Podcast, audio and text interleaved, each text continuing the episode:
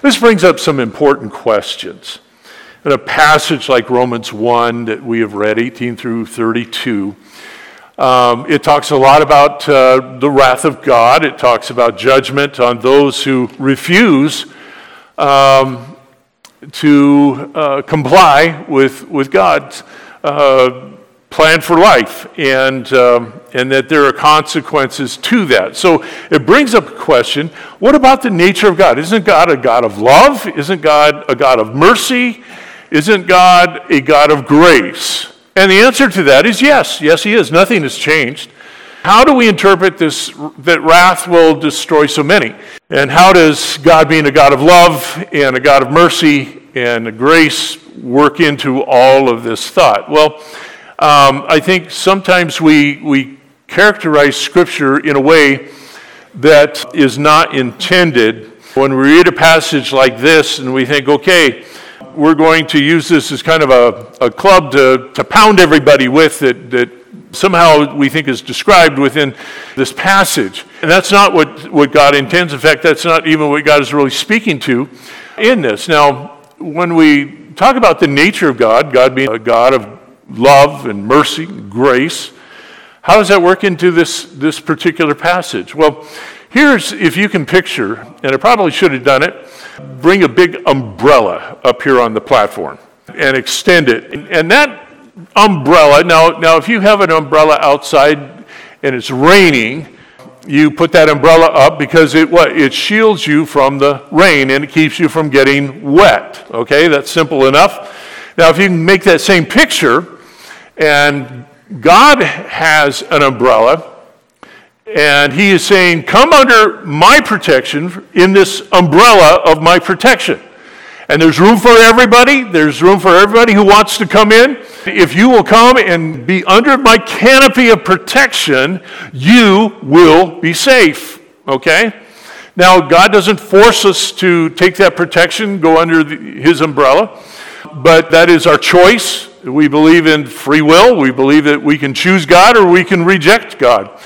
But for those who choose God, there is an umbrella of protection that we are free to, to come under and benefit from His protection over us, over our lives, over our hearts. And if there is someone who says, No, I don't want that protection, I don't want to come under God's umbrella of protection, I want to stand out here. Well, if you are outside and there's one of the great downpours that, that we experience from time to time, and uh, somebody says, Hey, I've got an umbrella, come under here, and you say, No, I'm not going to, uh, what would be the natural consequence of not coming under an umbrella during a rainstorm? You're going to get wet, right? and uh, is that because uh, the person with the umbrella hates you? No, it's because you've chosen not to come under the umbrella, all right? You can stand out there in the rain all you want. Uh, but it's the invitation is come and stand under the umbrella of protection and you won't get wet. God is offering the same kind of protection to us from all of the, the consequences of sin that exist in the world. We know this is that ever since sin entered the world is that it has broken everything in, that we know in life. There's no, uh, not one thing that is perfect in, in all of creation. And, and that has been sullied and broken by the consequences of sin. From ourselves, uh, if, if you have ever sinned in your life, maybe, maybe you've said something that wasn't true. Uh, no, with knowledge, maybe you knowingly said something that wasn't true. You know what? That means, you know what that is? That's the consequences of sin. We are sinners. All of us are part of that brokenness that sin has entered the world. And we could go on and on and on and explain how sin has affected the, the world in, in which we live. And God knows that. And the natural consequences of being beyond the boundaries of God's protection are natural. Now, years ago, I can remember it's probably the early to mid 80s, um, the, uh, the whole phenomenon of the AIDS uh, virus was just kind of becoming known. If you lived at that time and you know what alarm there was and uh, fear and, uh, and you know, the, that was prevalent among those with a same sex lifestyle um, that uh, you know, was cohabitating with, with people of the same sex and, and uh, participating in same sex acts. And, uh, and unfortunately, uh, people took that and said that this is a special judgment of God on these kind of people, and that AIDS was God's judgment on homosexuality and feeling, and, and it came off whether it was intended or not, and I'm sure it was at times, but that it was kind of self righteous in, in nature. And that really unfortunate because it totally mischaracterizes uh, God's nature of being love, mercy, and grace. Uh, what being outside the protection of God's umbrella of protection, that is a natural consequence. It's like stepping out from under an umbrella in the rainstorm, you're going to get wet. And God knows this. God knows this. And to step out from under his protection, uh, umbrella of protection, into the consequences of sin, that is a natural consequence. It's not God's special judgment. It's not because God hates people like that. It is not because um, somehow they are worse than we are. Okay? It is a natural consequence of being out of the boundary of God's protection. And so it's unfortunate when we kind of make it into a us and them sort of thing, which is totally inappropriate and totally mischaracterizes the nature of God. Now, there will be a day, there will be a day when the age of grace will close. And God's wrath will come on those who are unrepentant and refuse uh, salvation. Um, you, can, you can go to the last book of the Bible, the book of the Revelation, and it will describe that day where the day of grace, the church age, will be done. Church age will be done at the rapture of the church. And, and then you can read it in black and white um, how the wrath of God will be poured out upon the earth and those who have refused the knowledge of the truth. And, and none of that is because God hates anyone. It says this in the Bible. I don't know if you ever heard this verse before. For God so loved the world that he gave his only begotten Son, that whosoever, not just the people I like, not just the good people, whosoever believeth in him should not perish but have everlasting life. For God sent his Son into the world not to condemn the world, that all might come to salvation. Understand, uh, we, we need to tread carefully here because we don't want to misrepresent the very nature of God. Okay? God is like, God is the positive side of this. God is the one saying, hey, come, come near. Come under my protection.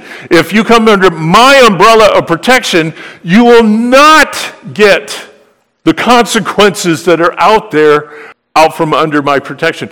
The Lord said this to the children of Israel as they were leaving Egypt, and God was separating them from Egypt. In Scripture, in the Old Testament, Egypt is always a, a type for sin. And so God was calling his people out of Egypt, come out of Egypt, be separate from them, and he says, and if you follow me, if you uh, pay attention to you know, what I have to say, and if you draw near, I will put none of these diseases upon you. Okay, that was, the, that was the covenant that God made with Israel. You follow me, you stay under my canopy of protection, and I will place none of these diseases on you. And so that extends to us today. Now, even though that is God's invitation, and He invites all to come under His protection, come out from the consequences of evil that, that will be a natural result. Remember, this is a broken world. God didn't break the world. Remember, that was Satan, okay? When sin entered the world, and God has created this safe space, if you will, for us to come under. It's called His Word. It's called the Word of God. This is, this is the umbrella. And uh, when we obey and when we, we know this and we abide by it, we live a holy life, we come under God's protection from these consequences. And, and, uh, and yet, some will reject that, some will turn away. Uh, as I said, we believe in free will, and there will be those who say, Not for me. And uh, say these kinds of things that will offend those who want to do as they please and defy God's boundary of protection. Uh, 2 Timothy chapter 4 and verses 3 through 5 says this For the time will come when they will not endure sound doctrine, but according to their own desires, because they have itching ears, they will heap up for themselves teachers, and they will turn their ears away from the truth and be turned aside to fables. And I think we see that happening on a wholesale scale uh, of, of people everywhere. Now, now the, the, the secret, for, and, and those who are under God's protection know this. Those who are living a holy life, those who live by the Word of God, those who um, have responded to God's invitation for salvation, we know this is that the boundary that God has put, that, that circle and canopy of protection from the consequences of sin, it's not a bad place to live. it's a good place to live. Um, it, it, when, when, we're, when we live a holy life, I tell you, there's some things that just do not have dominion over us. If we live a holy life and we live under God's protection, you're not going to experience things like uh, addiction, okay? That's, that's not going to be part of your experience in life. Uh, God uh, will protect you from that. And uh, uh, Psalm 16 says this, and it's one of my favorite Psalms. I've read it, especially this passage of verses 5 and 6. Uh, explains it so well. The, the psalm right here in Psalm 16, verse 5, it says, Lord, you, you are the portion of my inheritance and my cup. You maintain my lot. Verse 6 is my favorite. It says, and the lines, and what lines are we talking about here? The boundary lines, okay? It's what the writer's referring to. The boundary lines have fallen to me in pleasant places. Yes, I have a good inheritance. That's a, that's a wonderful thing. And it describes the, the boundary lines that God has put in place for me are, are wonderful. They're, they're pleasant. And they keep me from experiencing some of the difficult uh, things that are out there uh, in life, and, and we are safe when we are under God's protection. And so, for the day in which we live, this is, you know, what I believe uh, is going to continue.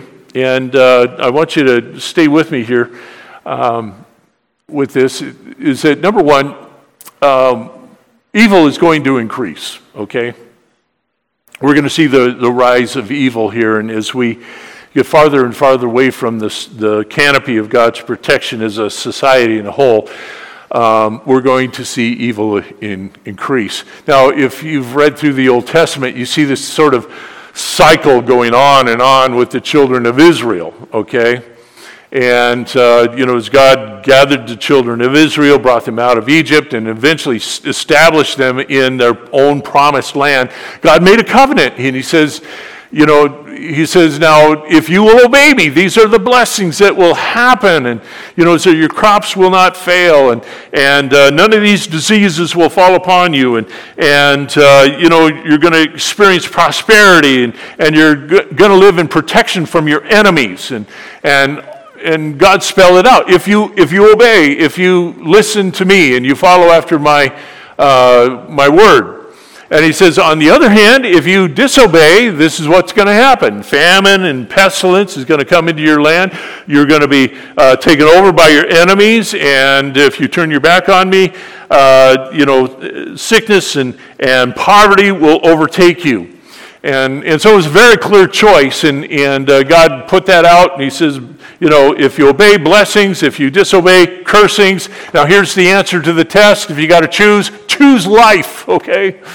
But you see the, the cycle that goes on and on and over and over again. And by the time, you know, you, you read through the Judges and, and uh, you know, the books of Samuel, Samuel and the books of, of uh, Chronicles and the book of the Kings, uh, you, you, you get it, okay? You get it because you see that cycle happen over and over again. Was that God or the children of Israel started under the obedience of, of God, and God is true to his word, and, and he would bless them. Their crops would be abundant, and, and there was no pestilence to destroy their crops, you know, the locust in particular. And, and uh, you know, they had protection from their enemies, and, and their families uh, prospered and, and uh, were, were happy, and they had their inheritances, and, and all the blessings that God spoke to them ha- would happen. Now, what happens, and it's a human condition because it still happens to us today, is that we get bored of what works.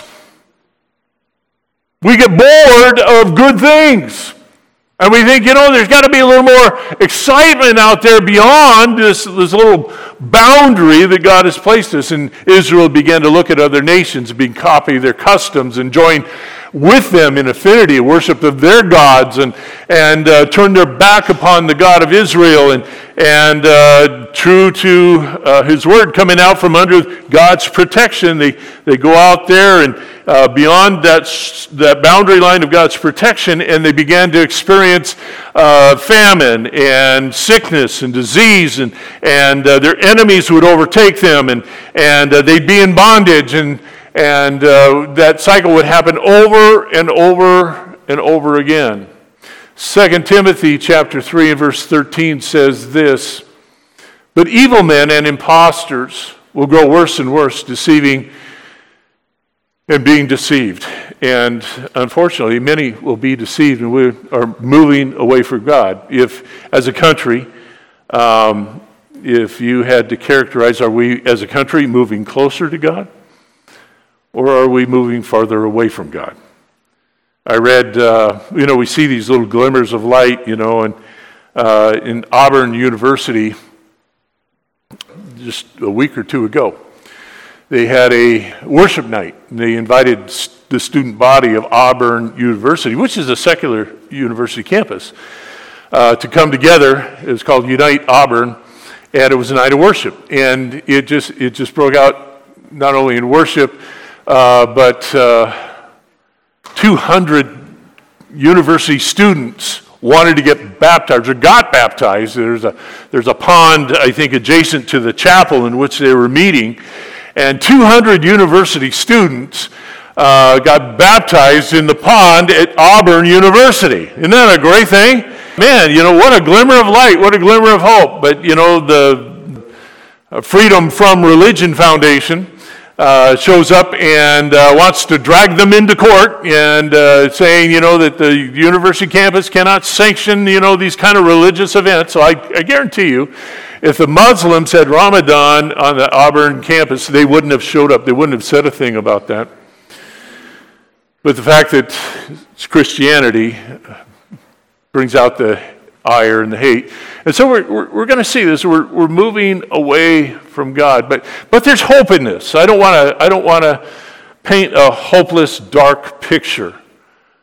But here's a passage that still applies for you and I. Second Chronicles chapter 7, verses 13 through 15.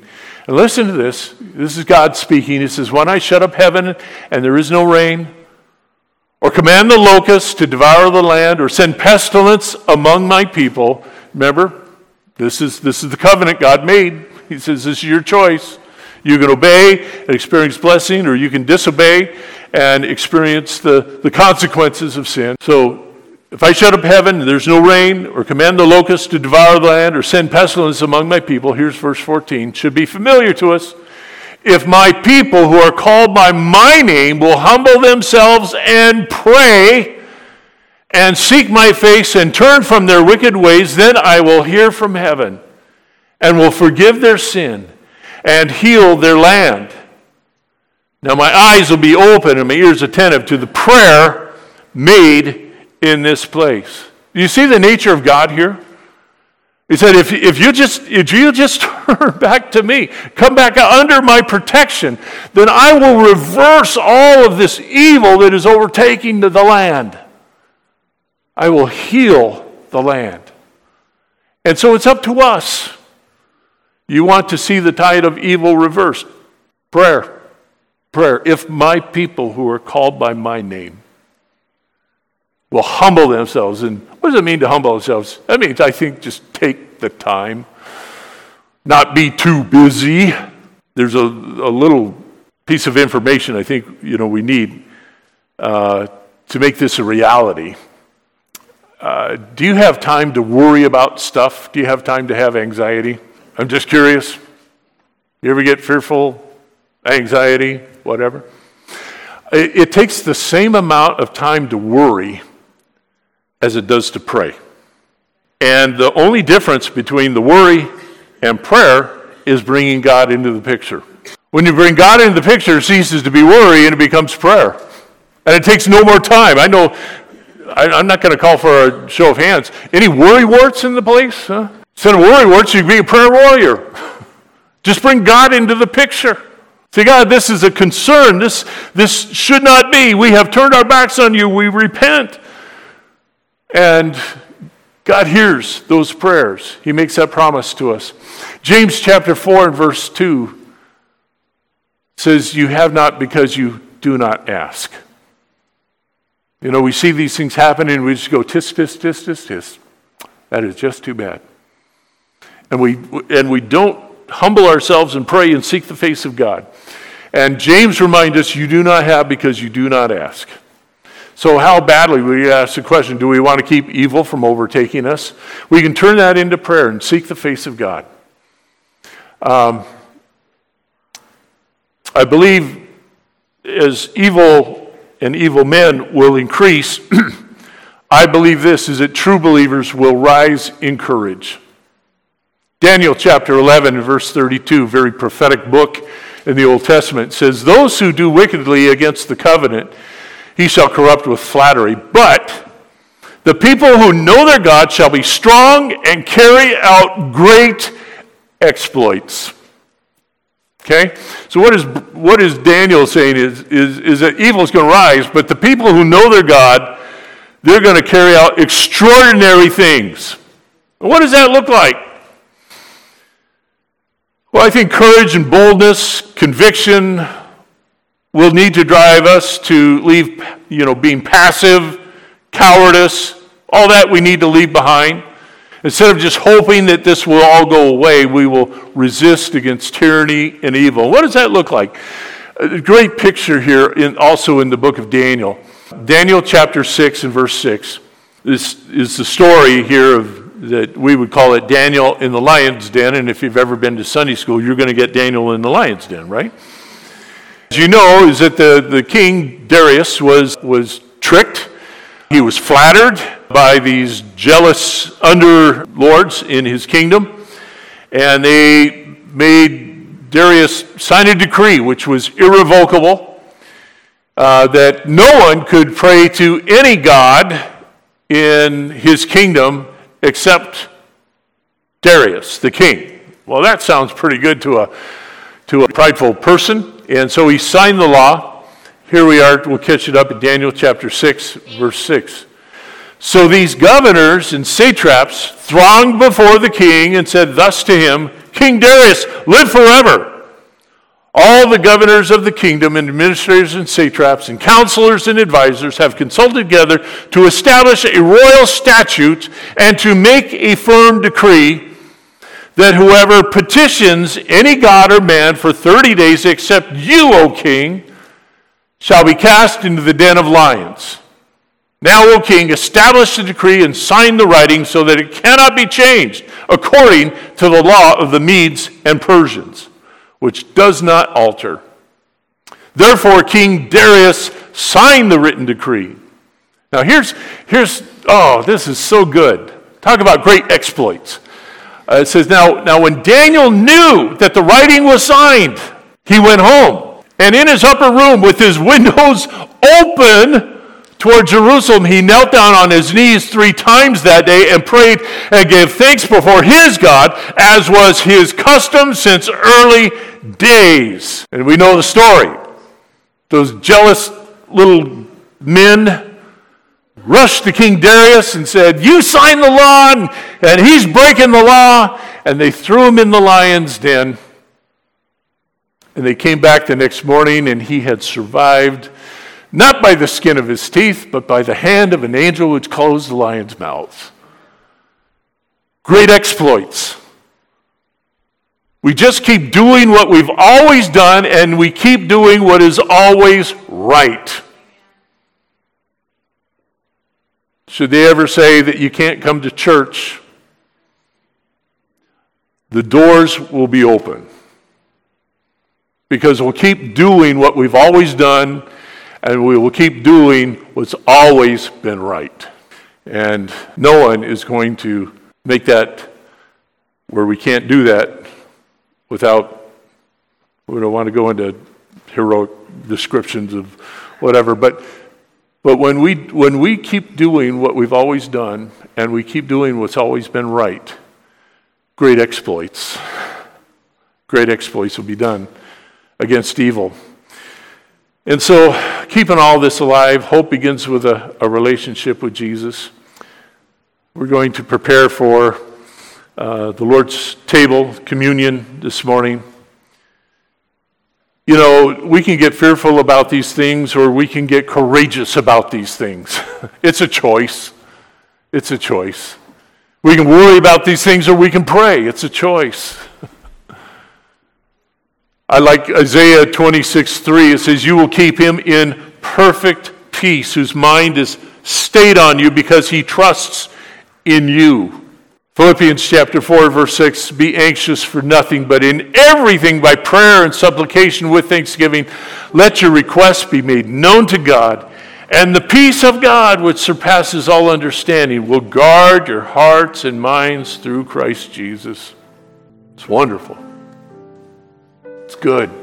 We do not have to fear, as others do, that our God is with us, that our God is not going to run in fear.